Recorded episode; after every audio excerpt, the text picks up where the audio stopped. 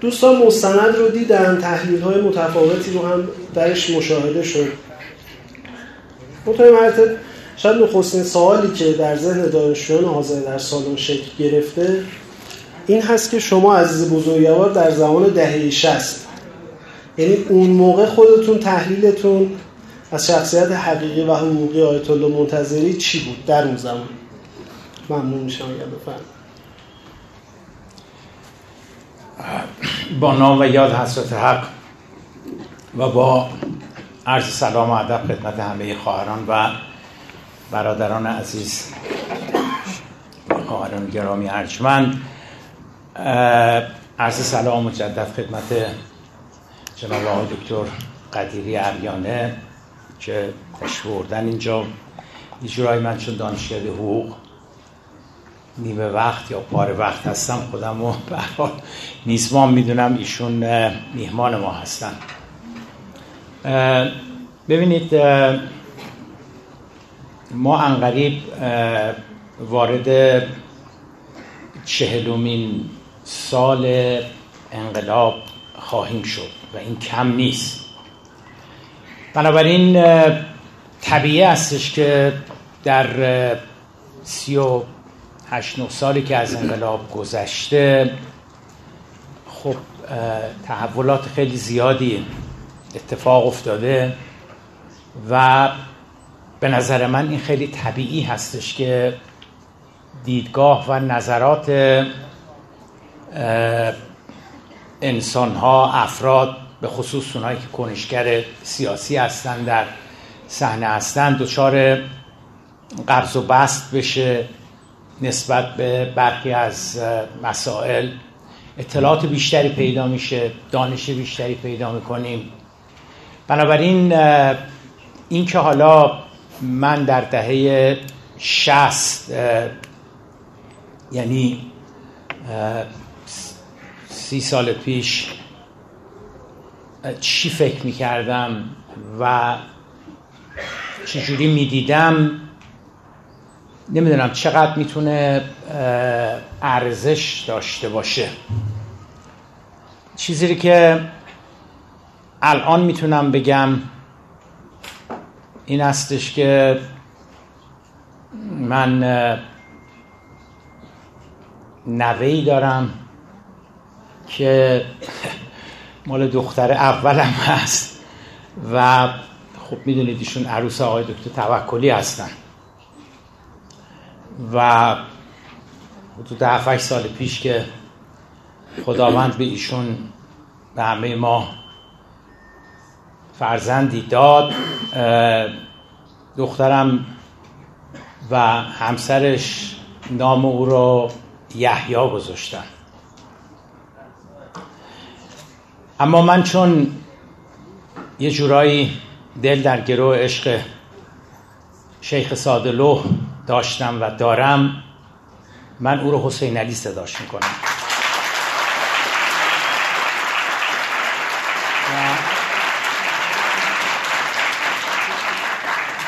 توی این 8-9 سالم این بچه عادت کرده و توی جمعی اگه باشه، به خصوص اگه صدای منو بشنوی که بگم حسین علی، میدونی که پدر بزرگش هست، به من بابایی میگه، میدونی که بابایی صداش کرده. اون اوائل میپرسید، میگفت چرا بابایی به من میگه حسین علی. یه بارم مشکلی ایجاد شده بود چون در برابر آقای دکتر توکلی سوال مطرح شده بود که آقای دکتر توکلی گفته بودن چرا دکتر بهشون حسین علی میگه، که پدر مادرم به همدیگه نگاه کرده بودن و چیزی نگفته بودن. ما الان عادت کرده، الان اگه شما بهش بگی که چرا بابایی به شما حسین علی میگه، میگه نمیدونم، مثل اینکه یه روحانی بوده و بابایی خیلی دوستش داره و منو حسین علی صدا میکنه. دهه 60 نمیدونم چی فکر میکردم در موردش، ولی الان دوست دارم نوه‌مو به عشق و به یاد او حسین علی صدا بزنم.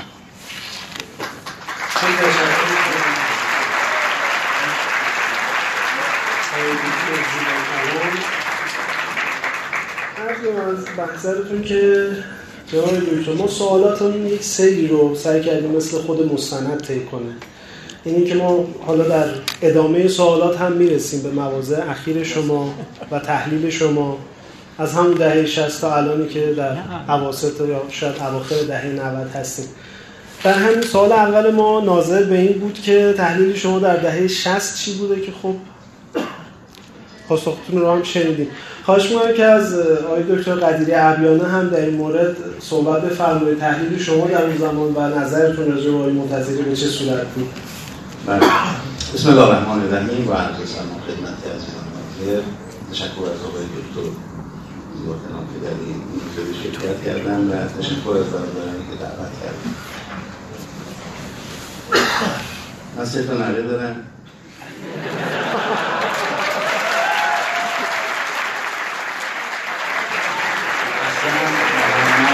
مشتبه و به خاطر عشق به همه اطفال را مصنوید و همون نام خودشون شده.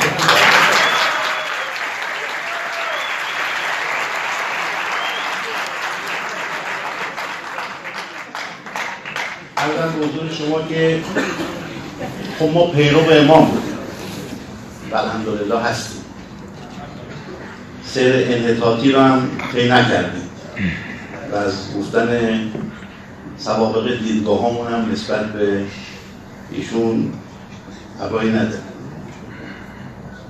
اما معتقد هستم که نمیدونستم که پشت صحنه چه می‌گذره، اما خاطرات مستقیمی از ایشون من دارم. اوایل انجلا ما رفته بودیم بعدش تو دانشگاه، اینم بگم من چند جا نمی‌گفتم، من رفته بودم قم، چند نفر دیگه مشتاق بودیم بریم ایشون رو ببینیم. حالا یادم نمیاد باید مقام شده بودن یا نشدن. گفتن الان که فرصت نیست که جداگانه ملاقات بشه، اما حالا دانشجویان انقلابی، نمیدونم موقع تحکیم وحدت بود یا نبود، حس می‌کنم اونا بودن تو سالن هستن، شما میتونید بپیوندید به اونا. این ساعت برگزار میشه، رفتیم پیوستیم. اون موقع هم دانشجوها میگفتن این استاد مثلا ضد انقلابی، این استاد لیبرال، این استاد چی، باید اخراج بشه. آقای منتظری نسبت به این مسئله معترض بودن. گفتن آقا جان، در دفاع از اساتید گفتن علم تو وجود اساتید مثل طلا میمونه، شما از طلا استفاده کنید، همینطوری هی نگید تا یه مشکلی داره اجراش کنید. شما اگر طلا بیفته تو مسترا چیکار میکنید؟ دست میکنید تو این کثافت، طلا رو در میارید، دستتون رو آب میکشید، بستیتون رو میکشید. علم تو وجود اساتیدم عین همینه. من همچین توهینی به اساتید تا اون زمان نشیده بودم که وجود اساتید رو با چی مقایسه کرد. بگذارید باز هم ملاقات داشتم، دو سه تا ملاقات که من داشتم رو در جمع دوستان به وزارت خارجه یا رومان انجمن اسلامی اون زمانی که بودیم و غیره اینها، واقعا تو دلم میگفتم ایشون میخواد قائم مقام بشه. از این بعد میگفتم خب این من اشتباه میکنم، دلم اشتباه میگه، منطقم اشتباه میگه، ولی به خودم میخواستم بقبولونم که نه بابا تو اشتباه میگه. میخوام اینجا اشاره کنم به سه تا خدمت بزرگی که امام کرد. یکی 598 پذیرشش در زمان حیاتش، که اگر این پذیرش 598 به حیات ما نمی‌کشید، می‌کشید به بعدش، بعد رهبر بعدی می‌خواست 598 رو بپذیره. بعد ما می‌اومدیم ممکن بود بگیم آقا امام گفته جنگ جنگ تا بیروزی تا سلطه بر جهان، رهبر جدید اومده خلاف خط امام عمل کرده و مثلا 598 رو پذیره. یکی از افراد ممکن بود اینجا مسئله دار بشه، یا اینکه به عزل منتظری نمی‌کشید و مجلس خبرگان رهبری بعد از ایشون می‌خواستن ایشون رو عزل بکنن. باز این سوال پیش می‌اومد که آقا زمان امام قائم مقام بود، قائم مقام امام بود، مجلس بعدی اومده عزلش کردن. این سه تا خدمت قبل از ولایت حضرت امام، یکی پذیرش 598 بود، دوم عزل منتظری بود و سوم مشخص کردن این که نظر ایشون برای رهبریت حضرت آقا هستن. اینم دو انتخابشون خیلی موثر بود. این سه تا موضوع ایشون قبل از علتشون هم کردن و رفتن و یه صحبتی دختر حضرت امام خانم مصطفی کرده بودن یه بار من شنیدم داشت میگه این حرفایی که منتظری میزنه اینا جرم هست و نیست. ایشون گفته بود که آقای منتظری سادلوه جرم نیست و واقعا هم سادلوه. چیزایی که من خودم مستقیم ازشون دیدم که یه نمونه شو برای شما گفتم. یکی از دوستان ما تو زفاجه رفته بود اونجا این صدام تو رادیو عراق گفتش که از ایشون به عنوان قربنره نام برد. ایشون میگه ما رفتیم اونجا دیدن تو کوچه جمع بودیم ایشون اومد با این بلندگو گفت مردم صدام به من میگه قربنره شما هم شعار بدید صدام خره و جمعیت شروع کرد شعار دادن صدام خره. شما ببینید امام چه خدمتی به ما کرد، ما را از یه همچین وضعیتی نجات داد. ما سیر انحطاط آقای منتظری رو دیدیم تحت تاثیر فامیل، مسائل کلان کشور، خانواده تو خانواده به من فشار میاره. پس من یه همچین موضوعی میگم اینی که باید بیوت علما مراقب باشن. این به 88 یکی از کسانی که دستگیر شدن اعتراف کردن که برای انگلیس کار می‌کردن گفتن ما 200 نفر بودیم وظیفمون نفوذ تو ذهن مسئولین بود برای تغییر ذهنیت. شناسایی می‌کنن میرن نزدیک میشن و سعی می‌کنن اونها اثر بذارن. البته اونها اثرگذاریشون مخفی بود ولی خب هستن کسانی که الان علنا میرن این دانشگاه اون دانشگاه همون کار نفوذ رو انجام میدن و سعی می‌کنن ذهنیت‌ها رو تغییر بدن. من معتقد هستم که ما باید پیرو ولایت فقیه باشیم و خوشبختانه تلاش خودم رو کردم که به این اصل پایبند باشم و وقتی که ایشون عزم شد گفتم پس من اشتباه نمی‌کردم که ایشون صلاحیت این کار رو نداره. حالا موارد دیگه‌ای هم هست، مثلا ما یه جمعی از بزرگوارجا رفتیم موقعی که قرض کرده بود از سفرا بریم اونجا با ایشون دیدار بکنیم. ایشون قرض کرده بود نمیپذیرفت. آقای عرب معاون وزیر خارجه بود، قبلا قم بود، میشناختیشون رو، اصرار کرد گفت آقا من نمیپذیرم. گفت راهنمود بهت گفت اونا که دادم مگه عمل کردید که آقا راهنمود داد؟ گفت آقا اینا از خارج اومدن میخوام به شما عرض سلام کنم، شما رو ببینن حداقل بپذیرید یه سلامی بکنم. بالاخره اصرار کرد و پذیرفت. بعد رفتیم نشستیم. حالا ما خواهش میکنیم شما یه راهنمودی بدید. گفت اونایی که قبلا گفتیم عمل کن. و حالا یه کلامی هم اینجا بگید این ادعای دور اومده. گفت آقای عرب هنوزم شما از میخربی؟ ما رو میگی.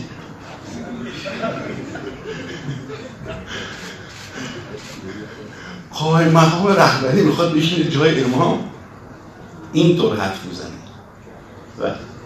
و این حالا یه مقدمه برای خیلی متشکرم.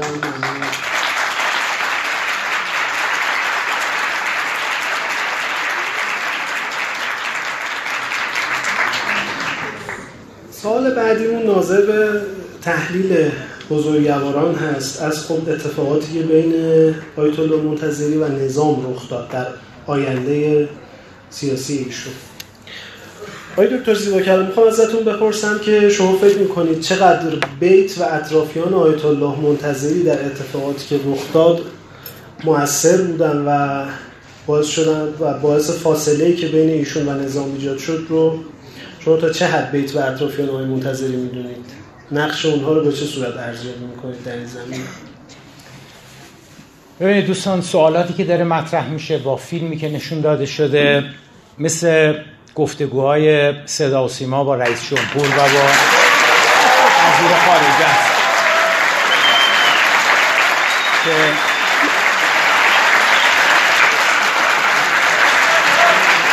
به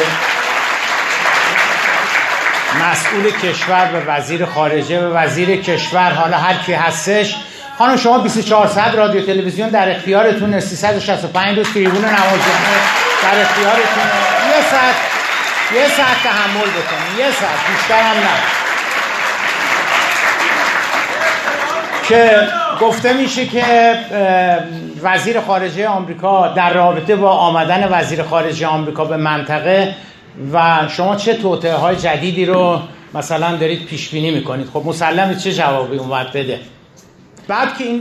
بعد از اینکه این فیلم نشون داده شد، سوال این هستش که خب آقای زیباکلام شما چقدر وجود اطرافیان رو، نفوذ اطرافیان رو در به انحراف کشوندن مرحوم آقای منتظری دخیل میبینید؟ سوال کاملا فاصله بین ایشون و نظام، موازه ایشون دیگه، موازه ایشون. یعنی ببینید تمامش در حقیقت مشخص هستش.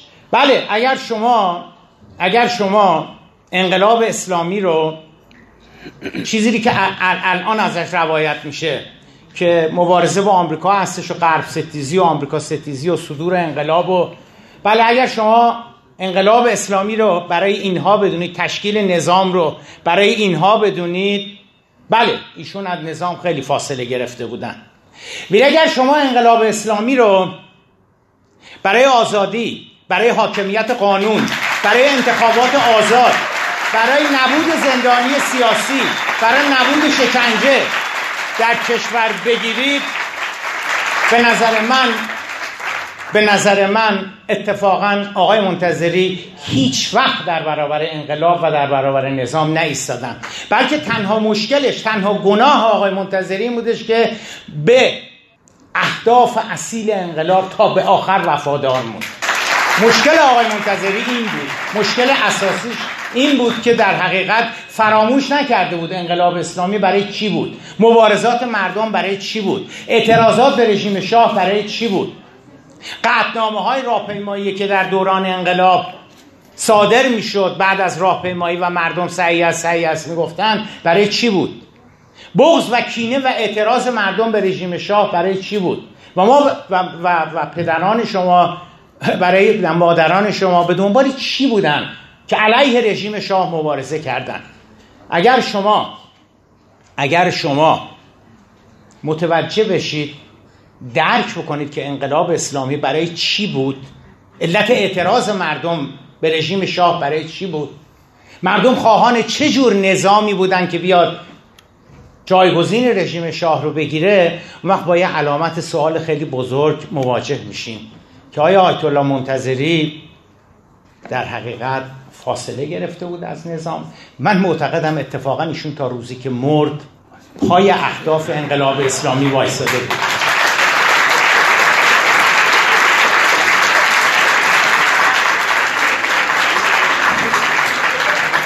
تشکر میکنم از آقای دکتر زیباکلام. و اینکه خب میگم من کاش که شما در تلویزیون و صدا سیما و بقیه رسانه ها رو هم اینجوری نبینید.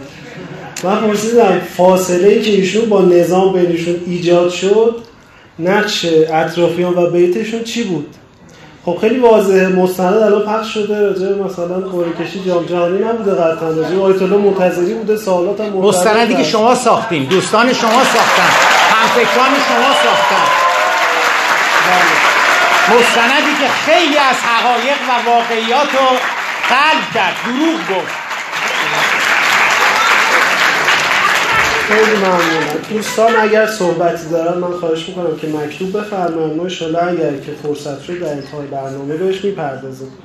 ما پرسیدیم که مستند گفته که آقا اطرافیان بیت نظرشون این بوده، اولا شما اون موقع نظرتون چی بود؟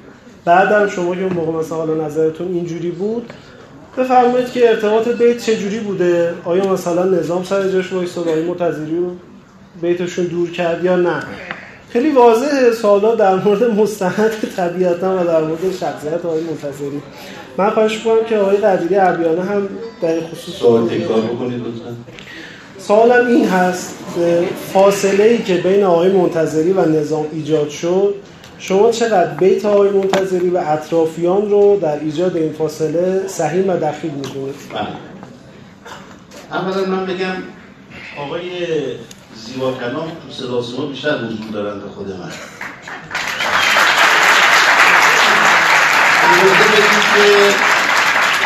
توی ساعت اینجا هستیم نظرشون رو بیان کنن. اگه بیشتر خواستید بدونید به رادیو اسرائیل، رادیو آمریکا، رادیو دیویسی باید.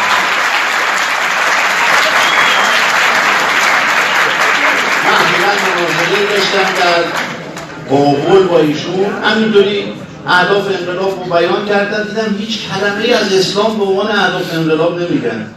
گفتم آقا شما اسلام رو جا انداختید، اسلام هم بود یا نبود؟ بعد دیدم توی سایت هایی که اخبار و مسابقهشون رو پخش میکنن این تیکه صحبت من انداختن. من هیچ جا نشیدم که تو بحث اهداف انقلاب یک کلمه راجع به اینکه اسلام هم جزء اهداف انقلاب بود ذکر کنن. حالا چرا سانسور میکنن نمیدونم چرا. البته مستندای این مستند اشکال داشت. مستند خوب میخواید، حرفه‌ای میخواید، بنویسید.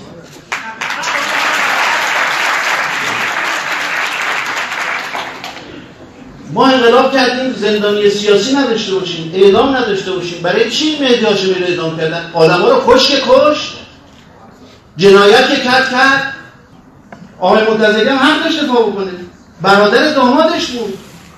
چه کسی حق داره به بیت ایشون نزدیک بشه و حتی اگر جسدها به اعدام می‌شود باز بگه آقا چرا اعدام می‌کنید، اعدامش نکنید؟ و تو خبر شنیدید آقای منتظری مأمور شد کسانی رو که از خود منافقین فکر می‌کردن که اصرار می‌کرد آقا اینا مثلا قدشون جوونن، فلانن، پول بردن، یه در رفتن آزاد کردن از طرف ایشون از زندان‌ها. و یک پنجم کسانی که در عملیات مرصاد کشته شدن از همون کسانی بودن که از طرف آقای منتظری آزاد شده بودن. اگه ایشون حکومت می‌کرد الان حکومت اصل منافقین بود.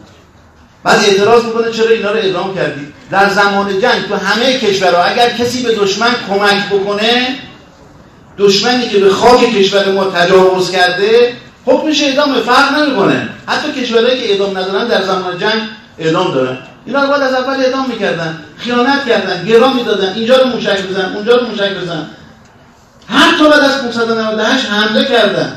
این همه ترور کردن، 17000 نفر رو شهید کردن. حالا میگه آقا چرا چند هزار نفر مثلا از منافقینی که رو کفرشون، رو نفاقشون باقی میگن اگر ما الان آزاد بشیم اسلحه دست میگیریم علیه شما میجنگیم. کما اینکه اونایی که آزاد شدن این کارو کردن.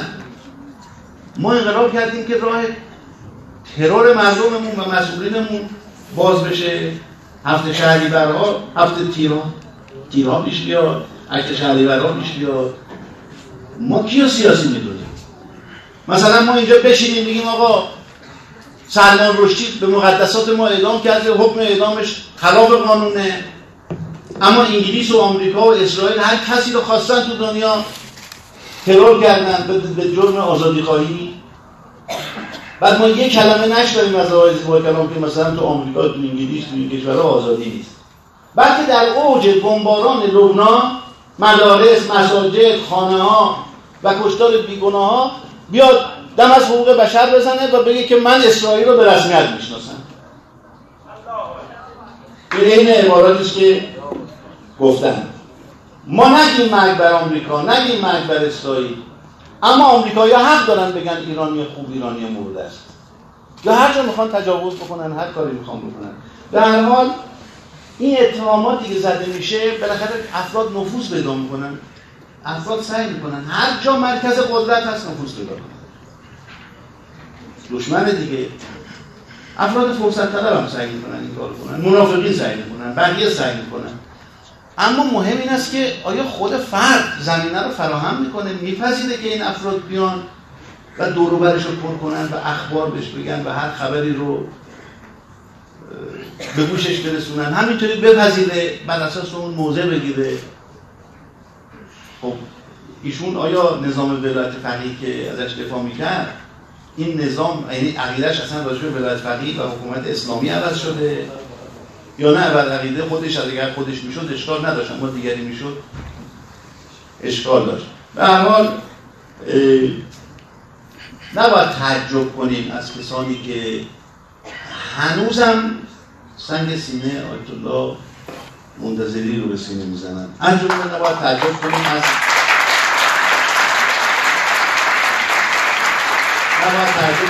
منافقین، از اسرائیل، از آمریکا، از انگلیس که خوشحال بودن که در این سمت تونستن نفوذ کنن و حرفاشون رو از زبان ایشون بزنن. خیلی متشکرم، ممنون. تا حالا که من بگم سلاسیما مسابقهش با رئیس جمهور اشکال داره، باید هر موقع که میشینه سوال نکنه روی چار بشار، بعد فقط تعریف کنه.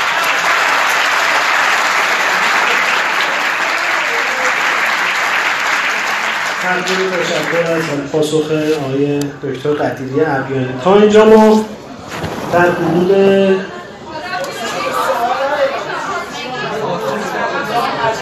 حالا قضاوت بر عهده حضار هستش. عرض به خدمت شما که در حدود 4 تا 5 دقیقه زمان اضافه تر تا اینجا بعد از 2 سال برای آقای دکتر صادق زیباکلام محفوظ هست. عرض به خدمت شما که سوال بعدی ناظر به این هست آقای دکتر زیباکلام، مهمترین نقاط قوت و البته نقاط ضعف شخصیت آیت‌الله منتظری رو در طی تاریخ حیات سیاسی ایشون چی می‌دونید؟ من 2 نقطه قوت در خصوص مرحوم آیت‌الله منتظری فکر می‌کنم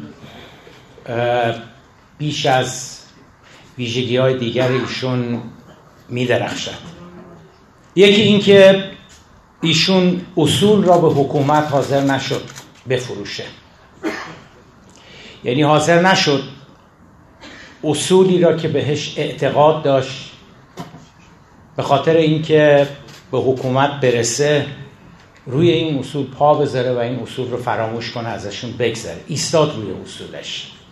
نکته اول، یعنی ویژگی بارز شخصیتی اول ایشون. دوم این که ایشون هیچ وقت خودش رو محصور نکرد بین یک عده خاص که بیتش باشن. درسته تو این فیلم سعی شده بود که این القا بشه که همه بدبختی‌ها به خاطر این بودش که سید مهدی هاشمی اونجا بود و داماد به اصطلاح دامادیشون که برادر سید مهدی هاشمی بود و 2 نفر آدم مشکوک دیگه و اینها، ولی برخلاف اون چی که این فیلم سعی میکرد به شما القا بکنه، اتفاقاً درب منزل یا بیت آیت‌الله منتظری به روی مردم باز بود و بسیاری از جریانات سیاسی، نهضت آزادی، مجاهدین، جبهه ملی، دیگران میتونستند برن پیش ایشون و بگویند که چه داره در مملکت میگذرد. بنابراین طبیعی بود که خیلی از کسانی که میرفتن پیش ایشون کسانی میبودن که درد داشتن، کسانی میبودن که به حقوقشون تجاوز شده بود، به اموالشون تجاوز شده بود، جوانشون و همسرشون و پسرشون و دخترشون رو گرفته بودن و در زندان بودن و میرفتن به ایشون میگفتن. بنابراین دردمندان میرفتن به ایشون پناه میبردن و میگفتن که اینجوری شده، اینجوری شده، اینجوری. هیچ وقت درب بیت ایشون بسته نشد، حتی در زمانی که در اوج چه میدونم اقتدار و محبوبیت و قدرت و اینها بود.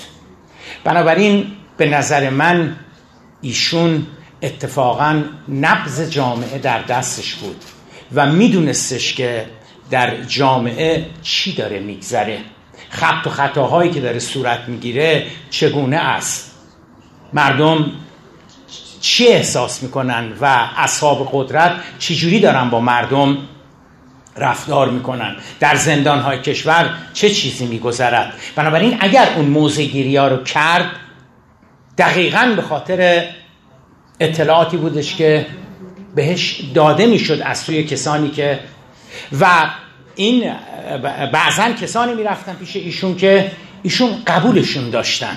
مرحوم آقای منتظری این افراد رو قبول داشت. چرا؟ برای اینکه اینا افرادی بودن که عمر آقای منتظری اینها رو میشناخت مهندس مهدی بازرگان کسی نبود که مرحوم آقای منتظری او را نشناسه. مرحوم آقای منتظری میدونستش که اگه 5 نفر رو در این مملکت بخوان انتخاب بکنن که مسلط به قرآن باشن، که با تقوا باشن، با فضیلت باشن، وطن پرست باشن، یکی از اون 5 نفر مهندس مهدی بازرگانه. بنابراین اگه اومده داره میگه تو زندان‌ها اینجوری داره میشه، اونجوری داره میشه، مصادره ها اینجوری شده، اعدام ها اینجوری هستش، دروغ نمیگه. به علاوه شما زمانی دروغ میگه که میخوای به یه جایی برسی. مهندس بازرگان که خیلی اصرار داشت که بر قدرت باقی بمانه، اصرار نمیکرد که بیاد استعفا بده. بنابراین اگه داره میگه اینجوری شده، به خاطر این نیستش که او بشه رئیس جمهور، او بشه نخست وزیر، او به یه جایی برسه. نه، حقیقتو داره میگه، واقعیتو داره میگه. منتها تو این فیلم به شما چی القا میکنن؟ تو فیلم به شما اینو القا میکنن که مهدی هاشمی میرفت یه خزعبلاتی رو به ایشون میگه، اینم ساده لوح بود، بیچاره اینا رو باور میکرد و اون یکی هم میمد میگفت اون یکی هم.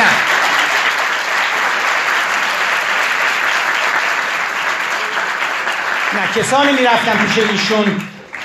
میرفتن پیش ایشون که اتفاقا سالها در زندانهای اوین و قزلقله امتحان پس داده بودن. بنابراین ایشون میدونست که این افرادی هستن که قابل وثوق هستن، لذا به حرفشون اعتماد میکرد که اینجوری شده.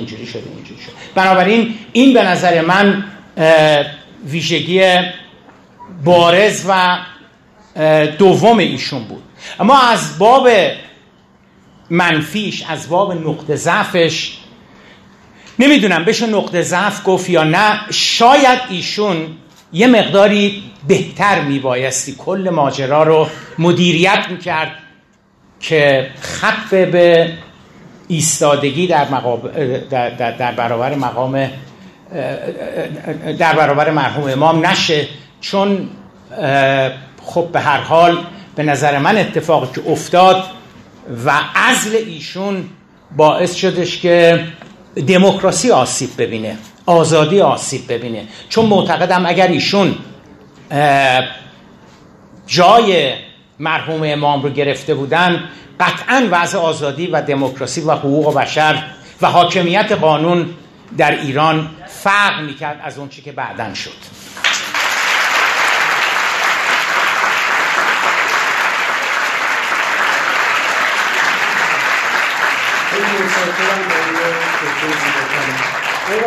برای شما هم اگر که بفرمایید در مورد نقاط قوت و ضعف شخصیت آیت‌الله منتظری در طی تاریخ حیات سیاسی شد. بله، ببینید یه مطلبی رو آقای زیباکلام گفتن درب خونه ایشون به همه باز، همه میتونستن برن ببینن. اگه قرار باشه همه ببینن که اصلا وقتی برای کاری پیدا میکنن، همه نمیتونستن برن.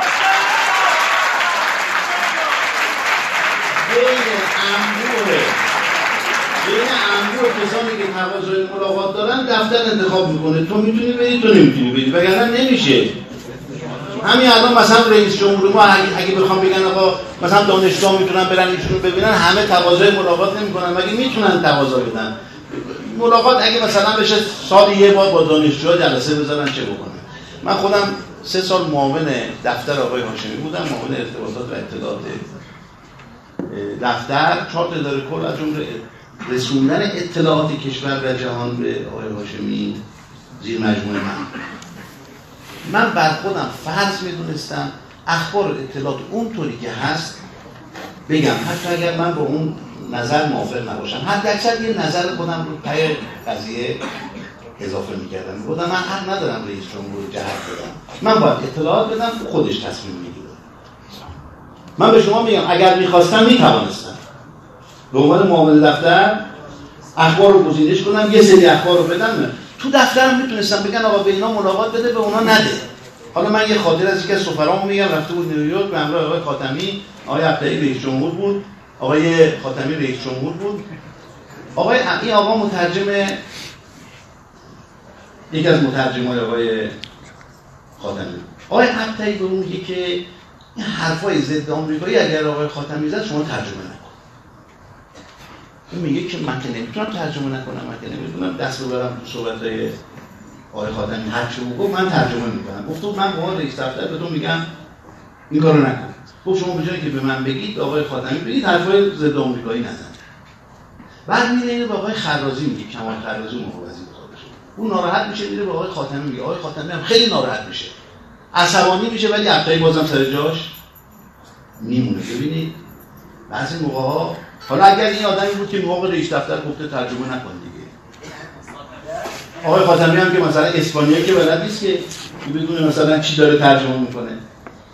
نه تو این دولت تحت تو دولت آقای خاتمی و خود آقای خاتمی تحت عنوان عقل جمعی با این بحث او رو به مهار و مهارش کرده.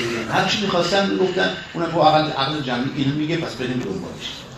میخوام بگم میشود تو دفتر، اما اگر در دفتر هم کسانی نفوذ کردن و این کارو کردن و اطلاعات غلط دادن، اشکال از اون مسئول هم هست. امام میگه آقا تجدید نظر کن. شما نه خودت میگم ایشون گفتن که ایشون خودشون رو به حکومت نفروخت، حکومت رو به داماد یا برادر دامادش فروخت. دامادی که جنایت کرده جسد خودش لو داده کجا کشتین، بعد از کشتنش بازم میگه آقا این آدم مؤمن نیست اعدامش نکنید. حکومت رو به گپ و گفت و نمیدونم اعتراض اعضای خانواده فروخت. تمام بافته های خودش رو زیر پای خودش له کرد. این چه چیزیه؟ آقا آزادی، بله این آزادی رو مثلا آمریکایی‌ها میپسندن که منافقین میان تو ایران. امام فرمودن اگه تو بشی از لیبرالا میان سر کار از طریق اونها منافقین. همین آقای بازرگان، منم میگم آدم نمازخونی بود، دلش واسه اسلام میسوخت، اما همین امام به تو پاریس به امام میگفتش که ما نمیتونیم شعار رو سرنگون کنیم، بیایم مثلا به سلطنت رضایت بدیم، بگیم حکومت نکن سلطنت. بعد از انقلاب هم میگم من حریف آمریکا نمیشیم. این دوچار خودکمبینی بود، دوچار ملت کمبینی بود، حتی دوچار اسلام کمبینی بود.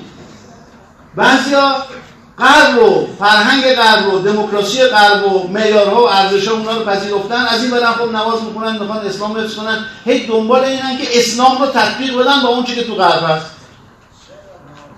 و بازرگان از این افراد بود و هستن دیگرانی.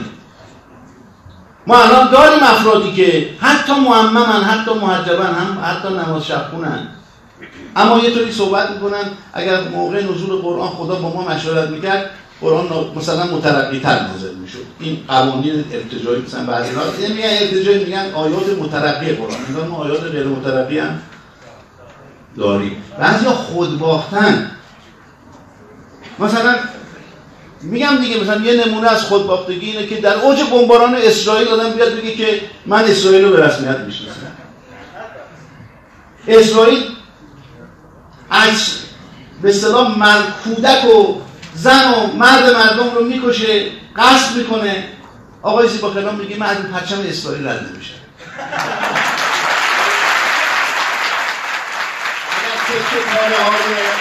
اصلاً زیباکلام زنان فلسطینی بود رد شدن اشکال نداره، رد شدن از این پرچم یه کشور باسط. من گفتم اون اینجا کشید آقای زیباکلام نمیاد مناظره ها. در حال ما باید تقدیرم بکنیم از آقای مهدی هاشمی که با این کاراش و البته رو رفتنش باعث شد ما از این فاجعه‌ای به نام رهبر شدن آقای منتظری نجات پیدا کنیم. آقای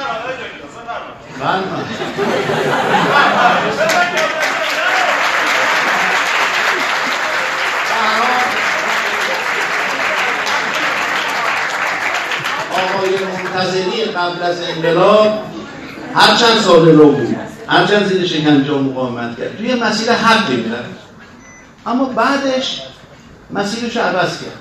منافقانی که گفتن 17,000 نفر رو کشتن، با صدام هم پیمان شدن، برای از بین بردن کشور ما، تجاوز به کشور ما همسویی کردن، اینها نباید اعدام بشن. اعدام اونا جرم است، اما آزاد کردنشون عین حقیقت. خب عملکردش چی بود؟ اینا که آزاد شدن از زندان به دست ایشون مگه تو مرصاد نبودن؟ اینا نمیومدن میلیون ها نفر رو بکشتن بدن؟ اینا که تو زندان اعدام شدن که آقای منتظری اعدام می‌کرد، دیدید که گفته بودن که آقا تو بیا بگو من از اینا حمایت نمی‌کنم، طرفدار جمهوری اسلامی نیستم ولی از اینا حمایت نمی‌کنم. بعضیشون گفته بودن من اگه الانم آزاد بشم اسلحه دست می‌گیرم همه تو می‌کشم. خب اینا اعدام میشن، اصلا بیخود نگرشون داشتن. عرض کردم تو همه دنیا اینا رو اعدام می‌کنن. از این اعدام‌ها ما دوست داریم. ما دوست داریم فاسد، اختلاسگر، نمی‌دونم جانی، اینا همه اعدام بشن. نه مثل آقای زیباکلام که اون آقای امیر منصور آریا که 3,000 میلیارد تومان اختلاس کرد اعلام شد، ایشون اعتراض داشت آقا ایشون یه آدم کارآفرینه.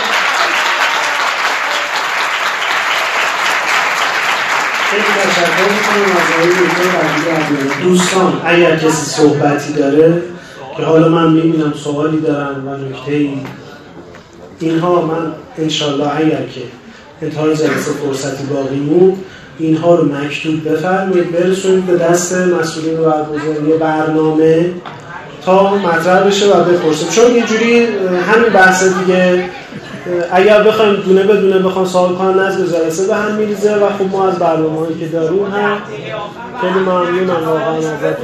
البته به جز من مسئولین دیگری هم هست که برنامه برگزار بکنه. عرض به خدمت شما آقای زیباکلام، سوال بعدی که خدمتتون دارم اگر نگید که دوباره ما نشستیم از رو مستند دیدیم و اینا فکت ها و مکتوباتش هم موجوده.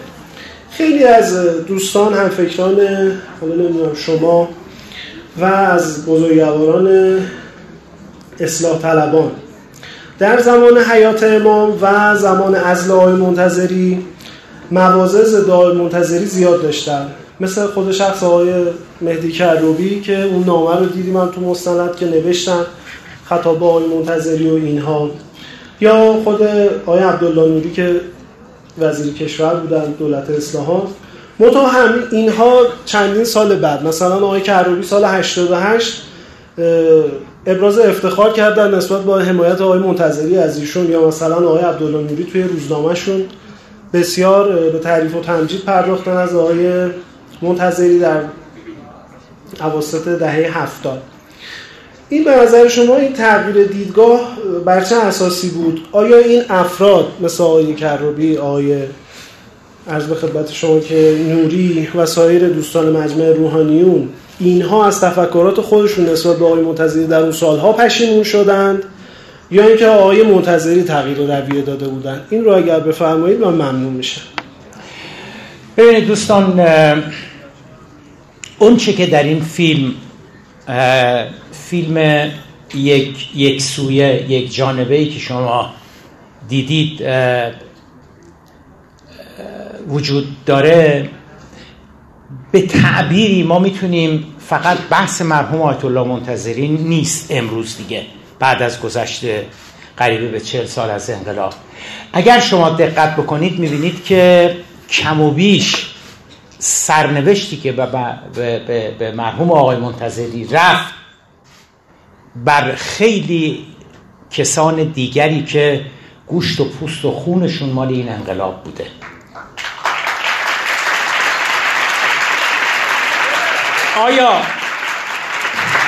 آیا سرنوشتی که بر مرحوم آقای منتظری رفت به تعبیری بر خود مرحوم و مهندس مهدی بازرگان نرفت، بر سید محمد خاتمی نرفت، بر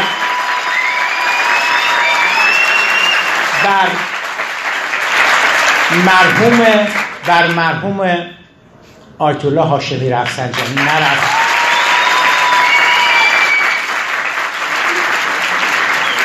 بر آقای عبدالله نوری نرفت، بر آقای میرحسین موسوی نرفت، بر آقای حجت الاسلام مهدی کروبی نرفت. امروز اون سرنوشت یکی از کسانی که در این فیلم خب به دفعات ظاهر شد و یه حالت تمسخر داشت نسبت به مرحوم آقای منتظری. آقای ناطق نوری، آیا این سرنوشت به تدریج بر خود آقای ناطق نوری داره نازل نمیشه؟ بنابراین فقط بحث مرحوم آقای منتظری نیست، بحث نظامی است که هیچ گونه اعتراض، هیچ گونه انتقاد، هیچ گونه دگراندیشی را بر نمیتابه. از ناحیه هر کسی که باشه. بنابراین همه این افراد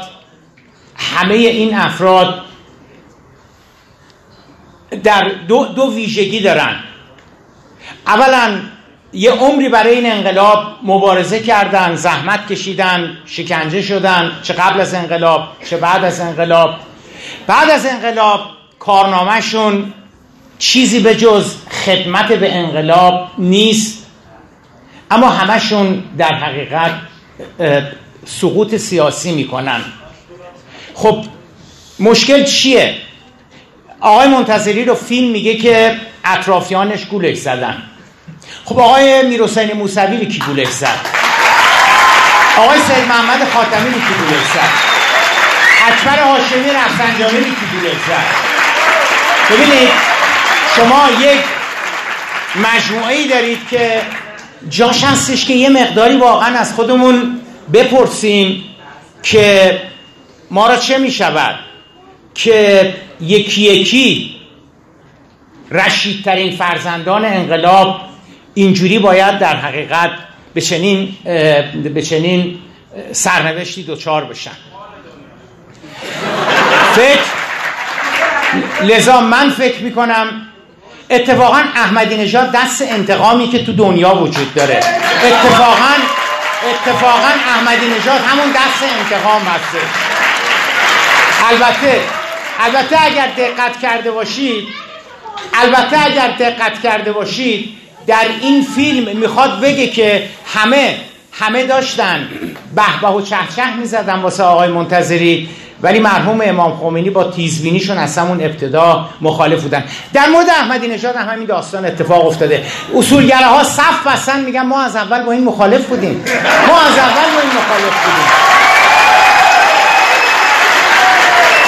راست میگن. اصولگراها از اولم با آقای احمدی نژاد مخالف بودن. آقای خاتمی بود که دور سرش حاله نور دیده بود.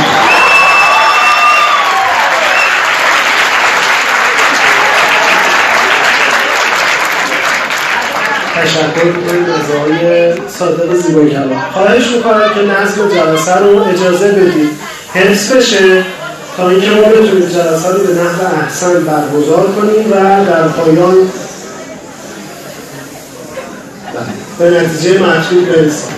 من خیلی امیدوارم آقای دکتر زیباکلام که تقال قولی که گرفتیم ازشون در گذشته آقای صدرینی ها کارگردان برنامه بتونم به جمع اضافه بشن.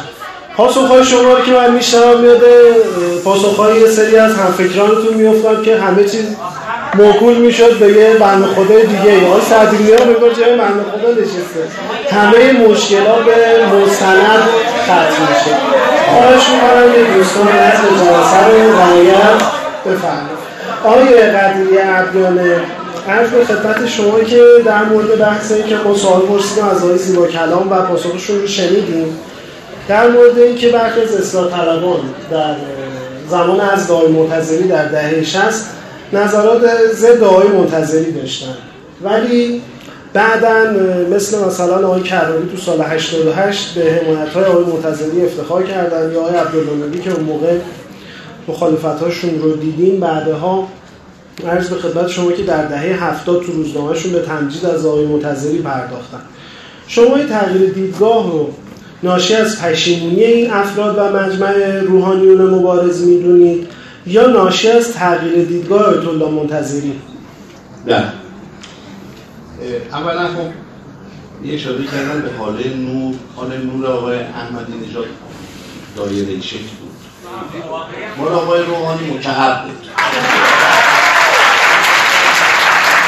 آقای احمدی نژاد یه ملاقات خصوصی با آیتالله جوادی آمولی رو گفت بودن که فیلمش پخش شد. آقای روحانی تو کتابش اینو نوشته.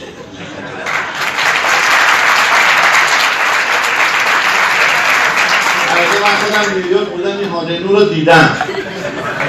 اونجا به خاطر اینکه سایه نفته رو سخنران از اطراف مختلف نورپردازی میکنن، هر کی اونجا سخنرانی کنه هانلو رو داره حتی اگه شیمون پرز باشه.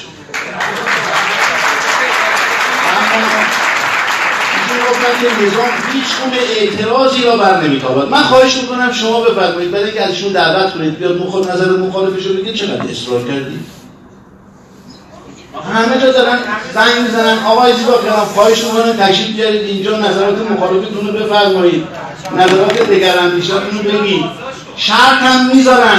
من میام به این شرط به اون شرط. و چی دارید میگید نظر مخالف رو برنمی‌تابد؟ شما که بیش از همه تو دانشگاه و جای دیگه تو دانشگاه آزاد دارین حرفتون رو میزنید. اما یه ضرب‌المثلی است توی در رابطه با انقلاب روسیه و انقلاب فرانسه میگن انقلاب فرزندان خودش رو میخوره. یکی به قدرت میرسه بعد بقیه کسایی که تو انقلاب بودن رو میخواد بزنه کنار. این اتفاق تو انقلاب نیفتاد به خاطر ولایت فقیه، وگرنه بازرگان و بنی صدر این کارو کرده بودن.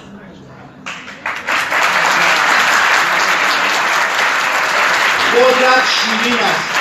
افرادی که به قدرت میرسن بودجه امکانات بروبیا اینا در اختیارشونه، بعد دچار نوستالژی میشن. آقا من الان ثروت ندارم من میخوام چه بکنم؟ باید افراد این مقاومت رو داشته باشن. بعضیا ندارن. مثلا حالا گفتن آقا چی شد اون موقع دفاع کردن؟ آقای موسوی خائنیا وقتی امام بحث ولایت مطلقه فقیه رو مطرح کردن حمایت کردن، اما بعدا اومدن گفتن من از اول اعتقاد نداشتم به ولایت مطلقه فقیه و چرا اعلام امامت کردی؟ اقلا سکوت میکرد. اینا یه نوع نفاقه. برای که در قدرت بمانن همراهی میکنن در حالی که اعتقادی به اون ندارن. آقای خاتمی میگن مثلا چی شد؟ آقای خاتمی 8 سال به جای کارهای اجرایی یه شعار جامعه مدنی مردم سالاری عرضم حضور شما جمهوریت داد. جمهوریت یعنی که کسی که مخالف نظر شماست، نامزدی است که شما فکر میکنید اگر اون رأی بیاره مملکت بدبخت میشه. یه رأی بیشتر بیاره یعنی اون پیروزه. باید تمکین بکنید. 11 میلیون رأی برنتافتن. آقای تایزاده تو زندان با دوستاش گرده گرفته بود، نمیدونست که دارن ضبط میکنن پنهانی. اونجا میگه آقا ما انتخاباتو باختیم، اگه خیلی تقلب شده باشه 1 میلیون، حالا 1 میلیون هم از آقای احمدی نژاد یکم بشه به رو موسوی تفاوت نمیکنه. تو که میدونی انتخاباتو باختی چرا شما تقلب دادی؟ چرا جرأت نداری بیای عذرخواهی کنی؟ آقای خاتمی صداش پخش شده توی یکی از این جلسات مخفیانه ضبط شده پخش شده که من از اول هم اعتقاد به تقلب نداشتم. تو اگر اعتقاد به تقلب نداشتی چطور به موسوی با 11 میلیون رأی کم در تبریک گفتی؟ یعنی ایشون تمام شعارهایی که توی 8 سال داده بود رو زیر پاش گذاشت. معلومه اینا جمهوریت رو رأی مردم رو فقط زمانی قبول دارن که به خودشون رأی بدن.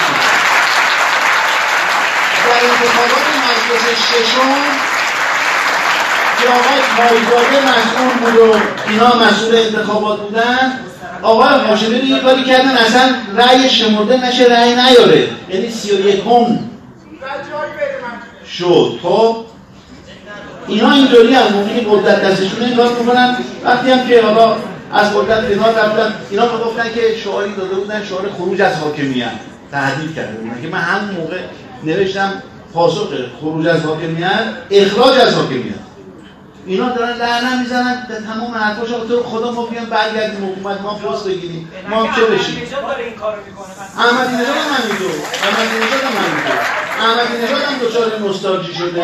من خواهش می‌کنم که به سوال من اشاره بفرمایید. تشنجش تو سالن کمتر میشه.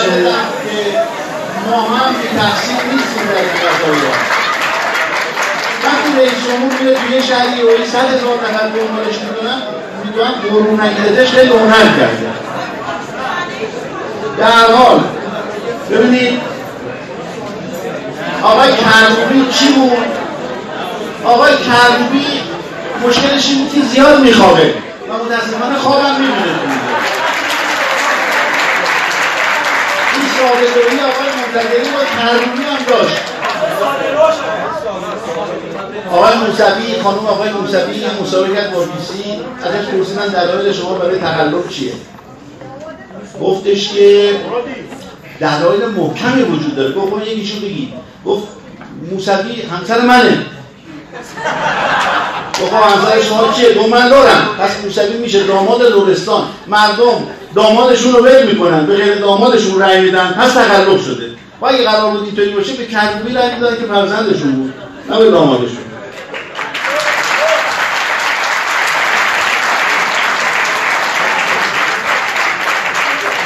هرچند این انقلاب تشکیل شده، انقلاب اسلامی است، مردم برای اسلام خون دادن، شهید شدن. من میگم هر چی اسلام بگوید. دموکراسی غربی جای کلام خدا رو نمیگیره. دل میگید من دموکراسی غربی نم، من خودم تو غرب زندگی کردم. من دموکراسی غربی رو قبول ندارم. تو سوئد اخیراً مطرح شده و در آینده من به شما میگم تصدیق خواهد شد. همجنسبازی که تصدیق شده بود تو دتیل دموکراسی اونا. اخیراً هم مطرح کردن شاخه جوانان فرانسه کمونیست حزب سوئدی که آقا جان زنای با محارم هم حتی با اجساد هم باید آزاد بشه. من به شما میگم 10 سال نمیگیشه تا یه همچه اتفاقی تو دموکراسی غربی بیفته. ما دموکراسی غربی رو یعنی حد اکثرش دیگه رأی مردم میگه، ما رأی خدا رو بر هر رأی ترجیح میدیم. این نکته‌ای هست که من اما تفاهم بشونم. یادم میاد که در گذشته همین اجازه میگیرم. خب اول با شما صحبت کنیم. خب اول من صحبت کنیم بعدم شما دیگه. من یادم میاد که سال هست و خدمت شما که اگر پذیرفتید در جلسه هستید باید به اداره جلسه احترام بذارید. البته مقاومت دارید که شما بفرمایید عدم مبعث دولت اوست و خلافش عمل کنید. برای که این شما فرمودید، این ما نگفتید. اگر در جلسه حضور دارید باید به مدیریت جلسه و اداره جلسه احترام بذارید. ببینید ما از شما خواستیم که سوالاتتون رو بنویسیم. شما تذکر بدید چه نظمی هست که این رو تذکر بدن و همه در حق همه این رو چاپ کردن.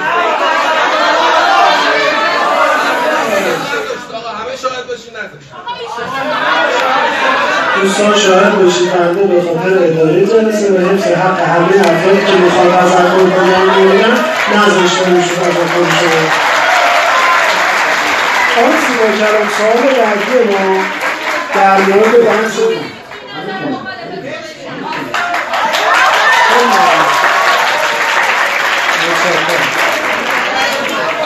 آقا شما بنویس بده من پشت بلنده از وقت بلند استفاده میکنم میخونم. آقا بزن من میخونم دیگه همه نخوندم به کجا نخوندم.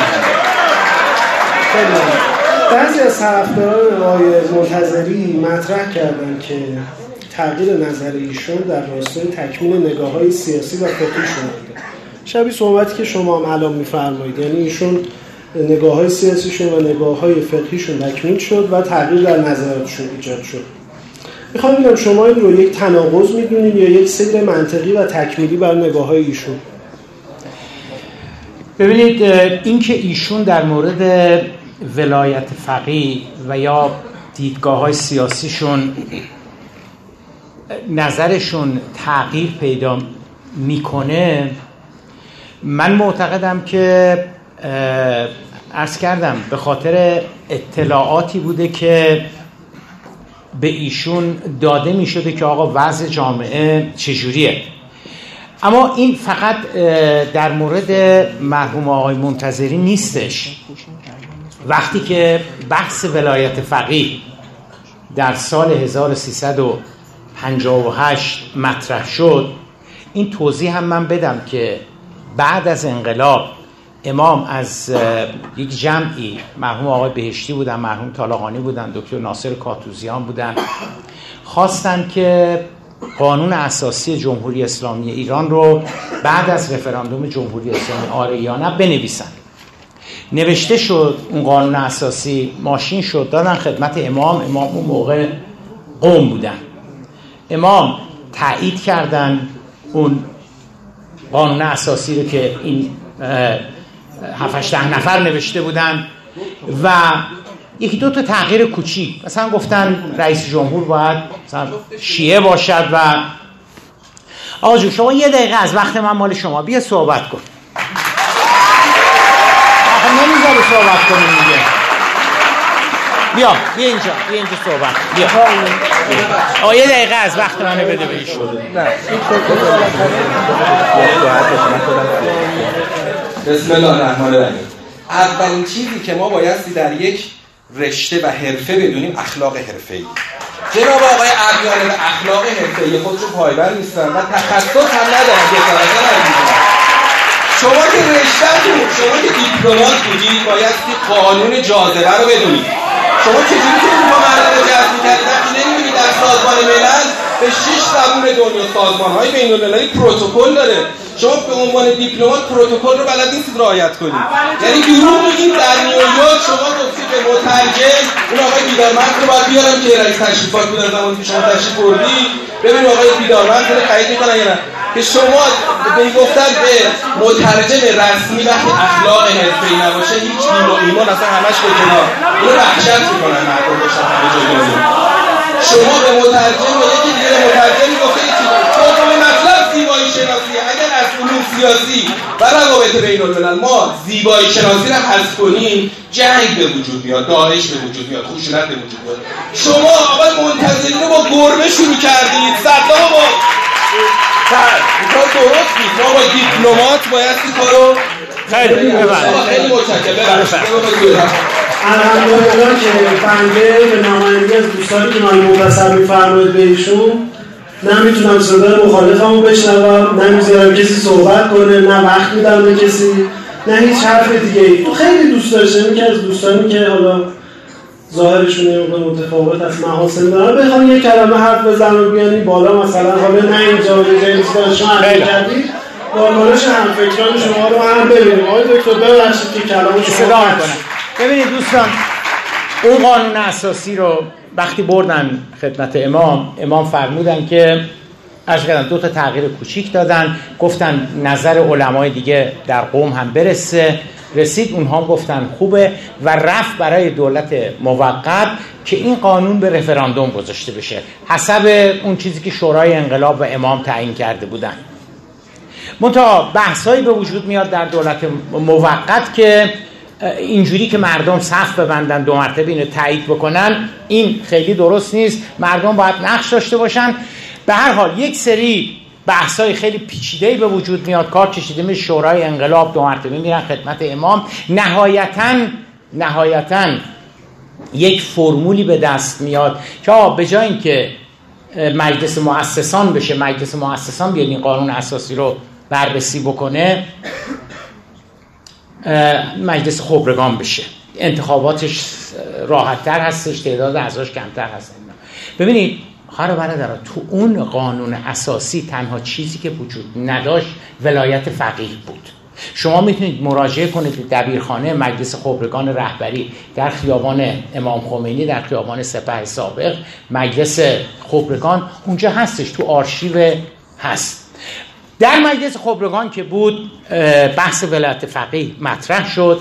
بله، مرحوم آیتالله منتظری هم واقعا صدر تا ذیل ولایت فقیه را اصلا ایشون آوردش به دنیا، اینجوری بگیم.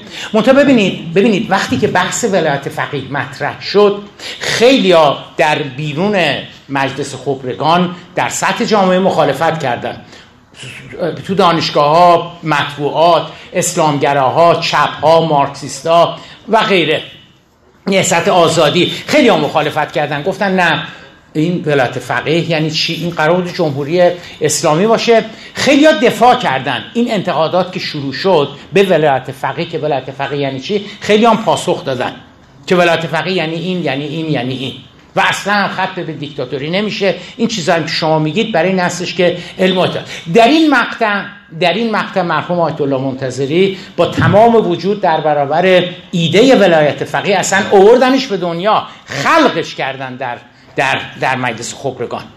ببینید دوستان، چون در سال 58 فضای باز در کشور وجود داشت سانسور این چیزا نبود. بنابراین تمام مطالبی که علیه ولایت فقیه مطرح شد و کسانی که پاسخ دادن همش تو مطبوعات هستش. شما میتونید به آرشیو به هر کتابخونه مراجعه بکنید، روزنامه‌های سال 58 کی اینو گفته، کی کجا سخنرانی کرده، تو فلان دانشگاه یه سمینار 2 روزه گذاشتن در مورد حکومت اسلامی ویژگیاش و همش هستش. شما اون چرا که اون روز در سال 58 در مورد ولایت فقیه میگفتن که ولایت فقیه یعنی چی و مرحوم آقای منتظری هم در مجلس خبرگان دفاع میکرد میگفت ولایت فقیه یعنی این، اون رو مقایسه کنید با اون چه که امروز داره گفته میشه در مورد ولایت فقیه. اون چه که سال 58 گفته میشدش که ولایت فقیه چه نوع حکومتی است، حدود اختیارات ولایت فقیه ولی فقیه چقدر است، اونا رو مقایسه کنید با اون چه که امروز گفته میشه. بنابراین بگیم آقای منتظری کار خوبی کرد، ایده ولایت فقیه رو آورد، بگیم کار خوبی نکرد. چیزی که باید برای شما مهم باشه سیر تحولات سیاسی و اجتماعی هستش که ایده ولایت فقیه سال 58 و سال 59 رو به تدریج تبدیل میکنه به ایده ولایت فقیه که امروز در آذر سال 96 هست. بنابراین من وقتی به مرحوم آقای منتظری نگاه میکنم با تمام وجود اذعان دارم که ایشون بود که نظریه ولایت فقیه رو مطرح کرد و پاشم ایستاد، منتها با اون چه که در سال 58 گفته میشد و اون چه که امروز در حقیقت وجود داره.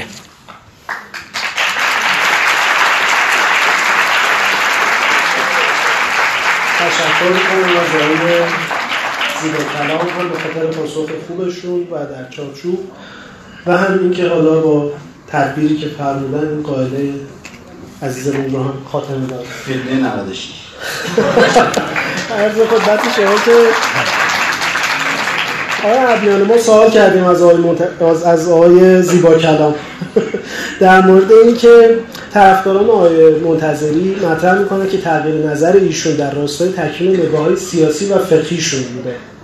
میخوام ببینم که شما این رو یک تناقض میدونید یا یک سیر منطقی؟ ممنون میشم اگر با صحبت بفرمایید.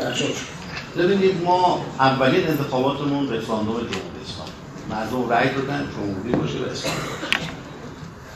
خب ما میدونیم الان نظام مهندسی باید در رأسش مهندس باشه، نظام پزشکی باید در رأسش پزشک باشه، نظام اسلامی باید در رأسش اسلام شناس باشه. دیگه خیلی واضح و منطقی است. اسلام شناس که فقیه، پس این فقیه باید اسلام شناس باشه. دقیقا اونجا بحث اختیارات ولی فقیه و رئیس جمهور، یه سری اختیاراتی رو که قانون اساسی برای رئیس جمهور تنظیم شده بود، ایشون چی گفت؟ آقا این اختیارات جمهور دارید تدوین میکنید برای رئیس جمهور، این مشکل ساز خواهد شد تو کشور. اوراقی که میبرید بارا پشتمون به فکر پایین آوردنش هم باشید. این هم یکی از اون جملات اصطلاح ناب ایشون تو مثل بعد دو چند موش که به چیز گفته.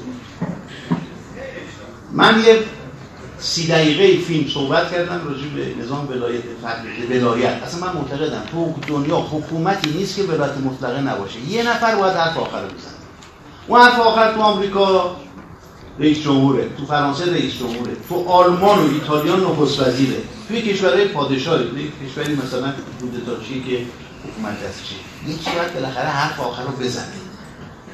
نداریم حکومت، مگر یه حکومتایی که اشغال شده باشن، مثلا افغانستان زمان اشغالش یا عراق زمان اشغالش که هیچکس نمیتونه حرف آخر بزنه، اون اشغالگر حرف آخر رو میزنه.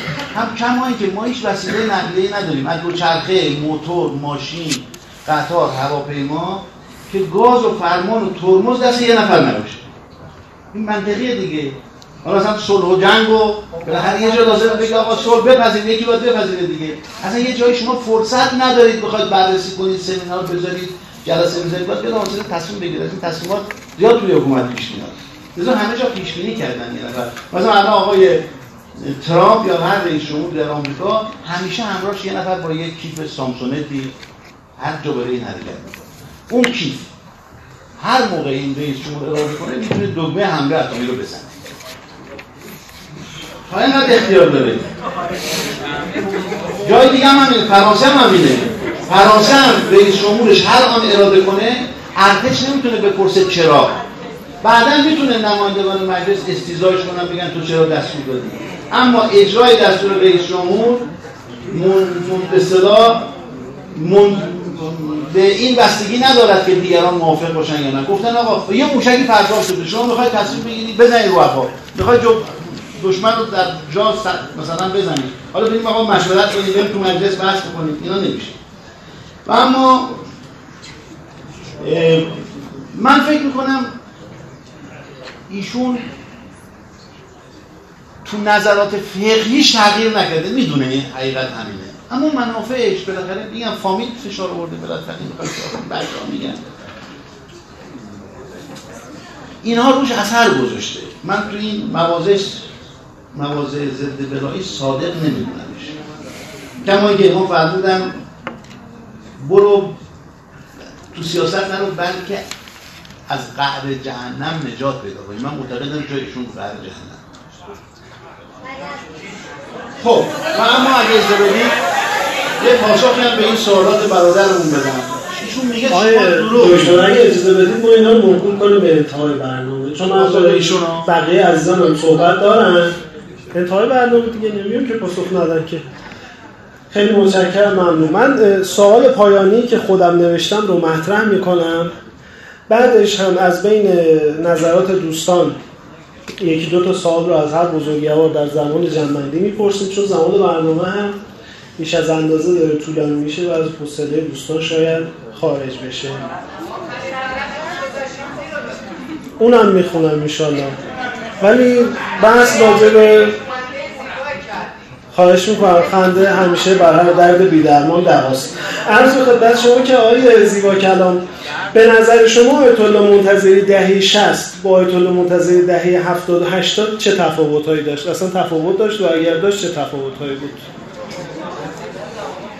خیلی کوتاه اگر خواسته باشم پاسخ بدم، من معتقدم که در ابتدای عرایزم گفتم مرحوم آقای منتظری به اون چه که اساس و بنیان مبارزه علیه رژیم شاه و انقلاب اسلامی بود وفادار ماند. به همین دلیل هم هستش که مطرود شد. اون چه که من بین تفاوت ایشون در دهه 60 و دهه 70 قائلم این هستش که خیلی از ما انقلابیون در ابتدای انقلاب فکر می‌کردیم همینقدر که شاه نباشه، امام باشه، آدمای وطن پرست و مسلمون و متدین و اینا زمام امور کشور در دست بگیرن، ما اصلا مشکلی نداریم، ایران گلستان میشه و دیگه اصلا هیچ اشکالی، هیچ مشکلی، هیچ معضلی در کشور به وجود نمیاد. هر مشکلی هست این رژیم محمد رضا پهلوی هستش. اینا وقتی زمام امور میفته دست خودمون، اینجا گلستان میشه. شاید و فقط هم شاید بشه گفت که مرحوم آیت‌الله منتظری هم اونچه که در سالهای نخست انقلاب تصور میکردن و اونچه که بعدها بهش رسیدن و باعث شدش که از قدرت و حکومت فاصله بگیرن، شاید متوجه شدن که به این سادگی نیست و تغییر نظام لزوماً باعث ایجاد یک تحول اساسی و بنیادی در کشور نمیشه و هنوز مشکلات و معضلات خیلی زیادی داریم در دهه 70 و دهه 80. شما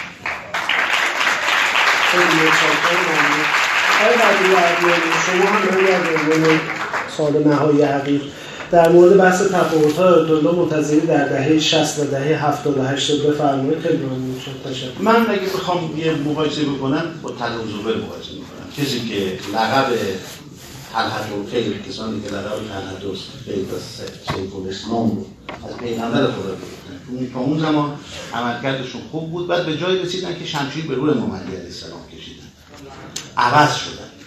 حالا اونجا ممکنه بگیم امکاناتی که تو اون دوره قبلش گرفته بودن، ثروتی که اندوخته بودن، نفعی که پیدا کرده بودن، حالا یکی اینطوری تحت تاثیر قرار میگیره، یکی مثلا میاد از برادر داماد قاتلش دفاع میکنه، یکی میاد چه میکنه، تحت تاثیر بالاخره افراد هستن تحت تاثیر قرار میگیرن، تمام نیستن، بعضی هم صادقانه تحت تاثیر قرار میگیرن.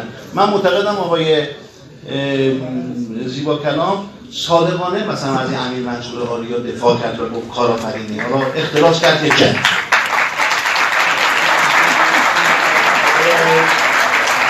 از اول مجلس مؤسسان اسمشو گذاشتن خیلی‌ها، تفاوتی ایجاد نشد در ترکیبش. خبرگان قانون اسمش گذاشتن مجلس خبرگان قانون اساس، وگرنه همه افراد مجله‌های مختلف در اونجا حضور داشتن و نظر دادن.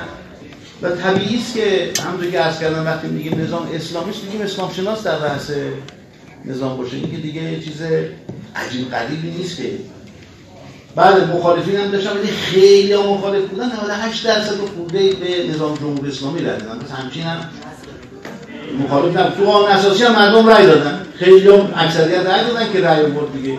تو اصلاح قانون اساسی هم که امام فرمودن ولایت مطلق فقیه اضافه شد، به اونم مردم باز رای دادن. پس این خیلی‌ها شما من نمیدونم کجا هستن، شما دوربرتون رو خیلی‌ها گرفتن به خیلی‌ها. عرضم به حضور شما که یه نکته‌ای هم ایشون گفتن اصولگرایان از اول از احمدی نژاد حمایت می‌کردن. بعد ما موقعی که فکر می‌کردیم که آدم خوبیه و در خط ولایت حمایتش می‌کردیم، از زمانی هم که منحرف شد در مقابلش دوستان احسن خواهش می‌کنم دوستان تشریف بفرمایید. حالا به عنوان شما نظر محترم بنده معتقدم آقای احمدی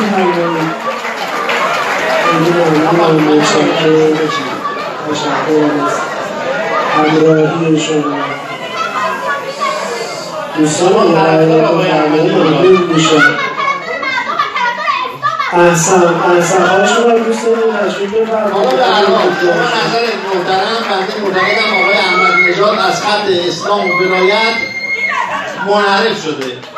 متشکرم.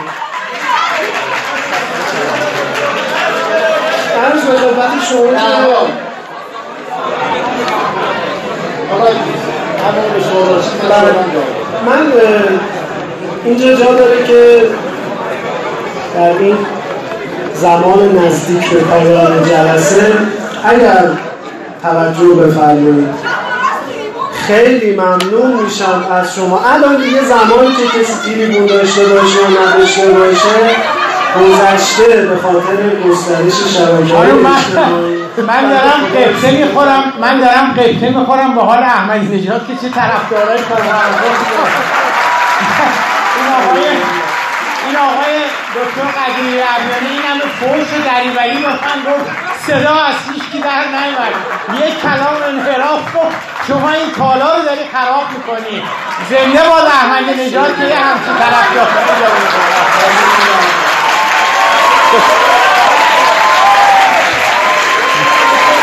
عرض به خدمت دوستان شما میرین دریوری گفتم اینم عرض شما رو بیان کردم، چیز اضافه نگفتم.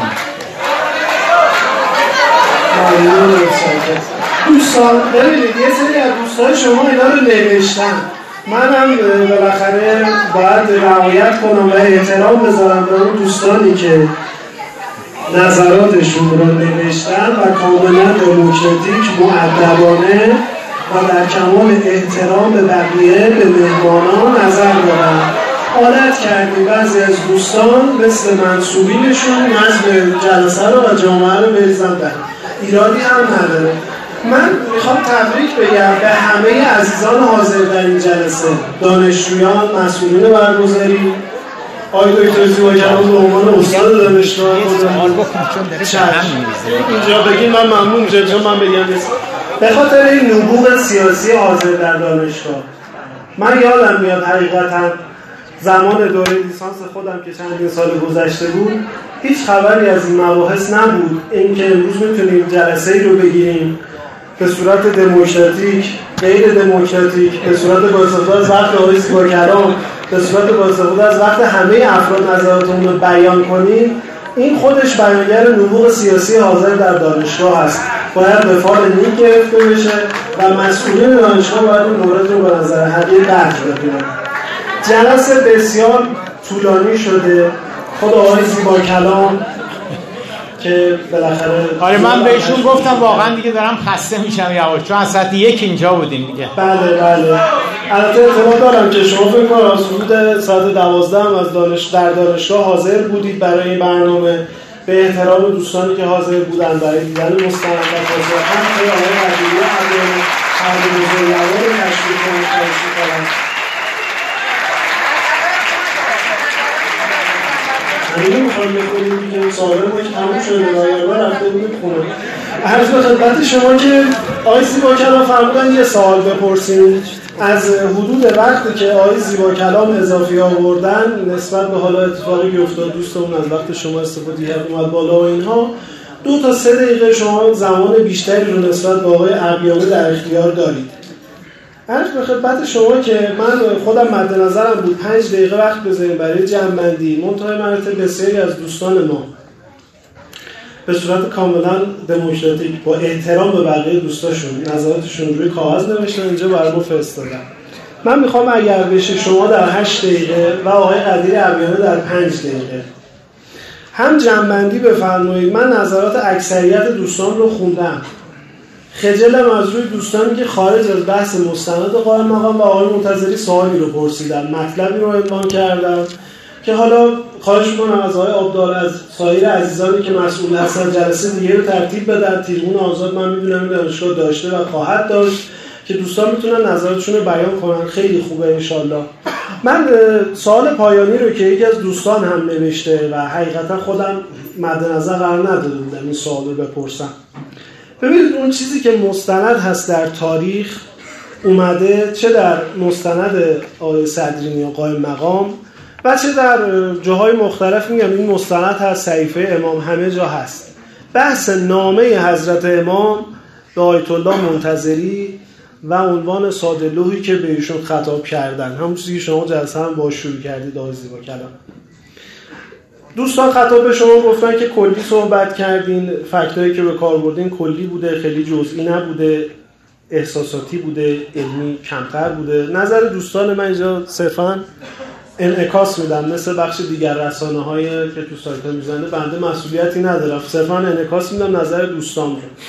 خواهش میکنم که تو این 8 دقیقه پایانی که میخوایم وقت رو در اختیار شما قرار بدیم هم راجع به نظر امام خمینی و نامه ایشون با آیت‌الله منتظری و هم جمع‌بندیتون نسبت به بحث رو داشته باشید. خیلی ممنونم. متشکرم. ببینید من معتقدم که مرحوم امام خمینی و هر مجتهد دیگری یا حتی مقام معظم رهبری 2 دسته دیدگاه، یعنی دیدگاهاشون میشه به دو دسته تقسیم کرد. یک دسته دیدگاه‌هایی هست که منشأ شرعی و فقهی داره، یعنی برگرفته از آرای ایشون به عنوان یک مجتهد است. سوال آقای زیباکلام، آیا شما خودت رو مکلف و موظف به تبعیت از این نظرات میدونی؟ ببینید مهم نیست پاسخ من چیه. شرع، فقه، تشیع میگه که شما فقط و فقط از مرجع تقلیدی که ازش تقلید میکنی واجب هستش که نظرات او رو، نظرات فقهی او رو تمکین بکنی اگر داری ازش تقلید میکنی. اما اگر دسته دوم نظرات سیاسی هستند، سوال آیا اگر یک مجتهد، یک ولی فقیه، مرحوم امام یک نظر سیاسی دادن، آیا یک فرد جامعه مکلف و موظف هست که از اون تبعیت بکنه، باش همراهی بکنه؟ من معتقدم اگر حکم حکومتی باشه، دستورالعمل قانونی باشه، آره باید ازش تبعیت بکنم من. اما اگر صرفاً جنبه توصیفی داره، نه من میتونم اونو قبول نکنم، میتونم باش مخالف باشم. و چه در مورد مرحوم امام خمینی چه در مورد مقام معظم رهبری، خود ایشون هم چنین چیزی رو نخواستن که هر چی من گفتم، هر نظر سیاسی، هر اظهار نظر سیاسی، هر موضع گیری سیاسی که من داشتم، همه 80 میلیون باید باش موافقت بکنن. در زمان مرحوم امام همون همون موقع که آقای منتظری هم در قید حیات بودن، یک اختلافی افتاد در مجلس دوم تازه تشکیل شده بود. مقام معظم رهبری که اون موقع رئیس جمهور بودن، نظرشون این بودش که آقای میرحسین موسوی به علاوه اختلافاتی که داشتن، نظرشون بودش که آقای میرحسین موسوی رو دیگه نمیخوان به عنوان نخست وزیر به مجلس معرفی کنن، میخوان فرد دیگری رو معرفی بکنن. خب یه مسئله خیلی مهمی بود دیگه. یه عده موافق بودن، یه عده مخالف بودن، بحثای زیادی شد. نهایتا رفتن خدمت امام که ایشون این حق رو داره به عنوان رئیس جمهور که فرد دیگری رو به عنوان نخست وزیر معرفی بکنه. امام گفتن که نظر من، حالا قریب به مضمون، امام گفتن نظر من این هستش که ما این کار رو نکنیم، برای اینکه اگر ما آقای میرحسین موسوی اگه نخست وزیر رو، چون در جنگ هستیم، اگه ما حالا میرحسین موسوی رو برداریم فرد دیگری رو بیاریم، دیگران میگن که بینشون اختلاف افتاده و تو جبهه ها ممکنه تعبیرات سوی بذاره و اینها، بنابراین آقای میرحسین موسوی بماند. درست شد؟ این نظر امام بود. رفت در مجلس نخست وزیری، لایحه ابقاء نخست وزیری آقای میرحسین موسوی رفت در مجلس. 95 نفر، 90 خرده‌ای نفر، حالا شاید آقای دکتر قدیری ابیانه عددشو دقیق‌تر از من بدونن، 90 خرده‌ای مخالفت کردن، یعنی با تمدید نخست وزیری آقای میرحسین موسوی که امام مورد نظر امام بود مخالفت کردن. مرحوم آقای آذری قمی بود و یا آدمای قولی بودن که با این کار مخالفت کردن و بلافاصله در سطح جامعه موج حملات شروع شد، مرد بر ضد ولایت فقیه اینا، چون خلاف نظر امام رأی دادن دیگه. ببینید امام موزگیری که کردن، گفتن که یعنی جوری صحبت کردن که برای چی شما دارید اینا رو محکوم میکنید، متهم میکنید اینها. و اون داستان دیدگاه ولی فقیه از باب مولوی و ارشادی مطرح شد، یعنی آقای آذری قمی که خودش به اندازه مرحوم آقای منتظری در مورد ولایت فقیه مقاله نوشته و سخنرانی کار کرده بود، گفت چون ولی فقیه دو جور نظر داره، یکیش ارشادیه یکیش مولویه. اونی که مولویه به عنوان ولی داره میگه بله اگه قانونی هستش ما باید تمکین بکنیم. ایشون اون چیزی که گفتن، امام اون چیزی که گفتن ارشادی بود، تصمیم به عهده خود ما بود. بنابراین به نظر من این که شما میفرمایید که نظر امام برگشت از آقای منتظری، پس صادق زیباکلام تو هم نظرت بعد از آقای منتظری برگرده، نه همچی بایدی وجود نداره.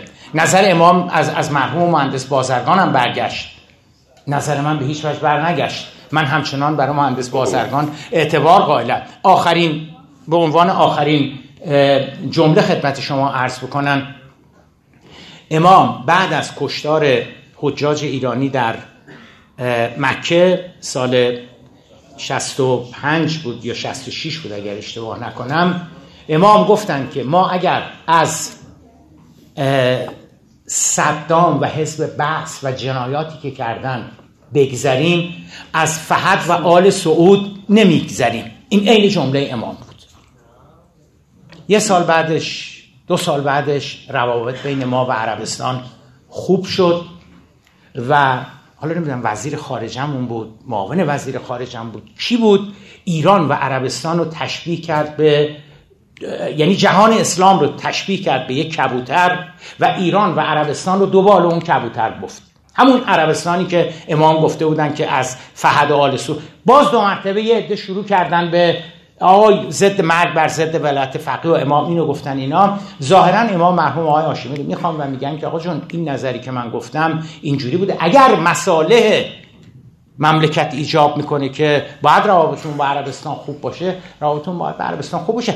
خیلی جاها هستش که امام خودشون از نظر سیاسیشون عدول کردن، برگشتن. امام گفتن این جنگ اگه 20 سالم طول بکشه ما هستیم. امام گفتن ولی در حقیقت بعداً کوتاه اومدن، بعداً یه تصمیم دیگری گرفتن اینها. بنابراین چرا شما آدم ها رو وادار میکنید که چون امام با آقای منتظری خوبن تو هم باید خوب باشید، چون امام از آقای منتظری برگشتن تو هم باید برگردید؟ ما همچی چیزی نداریم، نه تو قانون اساسیمون هست، نه جزو اختیارات ولی فقیه، نه جزو اختیارات شرعیه، همچی چیزی نیست. خیلی تشکر میکنم. اگه آقای ابیانه رو بشنویم ناظر به همین سوالی که دوستان پرسیدن در مورد اینکه عرض به خدمت شما که امام به عنوان یک رهبر سیاسی خطاب رو داشت. به سری از دوستان عنوان کردن در صحبت‌هاشون خطاب به شما قدیری ابیانه. اینم بنده فقط نقل می‌کنم که بعضاً صحبت‌های رو خارج از دستور و سوال داشتید که البته خب این از جانب فکر کنم بعضاً از جانب خدای زیباکلام دیده شد و ناگزیر هست در مباحث مناظره گونه چنین پاسخ‌هایی. حالا شاید به زن دوستان اینطور وارد شده، بنده هم تا حدی هم رو به دوستان میدم در این زمینه. ما 5 دقیقه فرصت در نظر گرفتیم برای بحث جنبندی شما و برای صحبت‌هاتون در مورد نامه امام خمینی و خطاب صادقان به آقای منتظری. ممنون. خب حضرت امام نظرشون رو گفتن، درست هم گفتن، بعداً هم مشخص شد. من فکر کنم اونایی که مانع شدن که امام این نامه رو بده اونم دلسوزانه بود. حتی یه مسئله مطرح کرده بودن اگر این نامه رو شما بدید ممکنه آقای منتظری در خطر قرار بگیره، سلامتی چنین مردم موجود بیارن فالی بکنن و این مسئله باعث شد که امام اون نامه رو اون موقع منتشر نکنه، یه جور دیگه منتشر بکنه. یه واقعیتی بود. شاید اگر همون موقع این نامه منتشر میشد بهتر بود. فکر می‌کنم کسایی هم که اصرار کردن به امام که آقا اینا رو پخش نکنید بعداً فهمیدن که اشتباه کردن. اما این که خب ایشون تاکید می‌کنن که باید از منطقه تقلید تمکین کرد تو مسائل مذهبی، خیلی خوبه. بالاخره یه جای تقلید رو قائل شدن. ما در امور شخصی خب تقلید می‌کنیم. حالا اینو اصلا ممکنه مقلد کسی نباشه. جرم نیست مقلد کسی نباشه. اما ولی فقیه به قول ایشون دو تا نظریه رو نظر میده، شما میتونید موافق باشید یا نباشید. یه موقع حکم میکنه، اون باید دیگه همه اجرا کنن. نمیتونه که بگه من نظر شما رو، من مرجع تقلیدم نیست دیگه است، من طبق این حکم عمل نمیکنم. این احکام هم گاهی برای حکومت هست، برای مدیران هست، گاهی برای همه مردمه. معمولاً برای احکام برای مسئولینی که شما چی بکنید. حالا ممکنه یه مسئول بگه اصلا من کماکان بر تقلید از منتظری باقی بمونم، یا اون رو قبول دارم یا بازرگان رو قبول دارم. بسیار خوب شما داری زندگیتون میکنید. مثل خود آقای زیباکلام هم استاد دانشگاه هستم، از این مناظرات داره. با تو همین ما هم چند تا مناظری داشتیم، چند تا دیگه هم قرار داشته باشیم. نظرتون رو دارید؟ یه چه پایتون نداره، بلکه خورتر هم شما رو رحمت. از اینجا بحثه، ولی در بحث حکومت اینطوری نیست. ببینید شما در راهنمای رانندگی ممکنه بگید که آقا جان بنده متقدم خیابون بشم، یک طرفه این دو طرفه باشه بهتره. تو بگو از این خوبی هستی، قرآن بچه سالمی هستی، شما میتونید برید به پلیس نظر رو بگید، او اگر بگید تابلو رو عوض کرد اون شما میتونید برید، بگه نه الان بخواهید ورود منظور بدید جریمه میکنه. اینطوری نیست که من مثلا میگم من نظر شما رو قبول ندارم، لذا حکم حکومتی متقابل است. حالا بعضی معتقدن اصلا اسلام برای کارهای شخصی یه شخص فقط معرفت خودشه، چطوری وضوح بگیره، چیکار بکنه. ولی خب اون دیدگاهی که حاکم است اینه که اسلام باید حکومت بکنه، باید حکومت برای اجرای قوانین و غیر و اینا انجام بشه. اونم که گفتید از اسرائیل بگذاریم، از آب سعود بگذاریم، از آب سعود نگذاشتن، از حج یعنی نگذاشتن، از آب سعود حاضر نبودن از حج بگذرن. این قضیهش فرق میکنه. حج واجب خدا رو در اولین فرصت ممکن بریم برقرار کنیم. حالا به خاطر اینکه حجاج برن باید ویزا بگیرن، رابطه داشته باشن، خب اینو باید داشته باشن.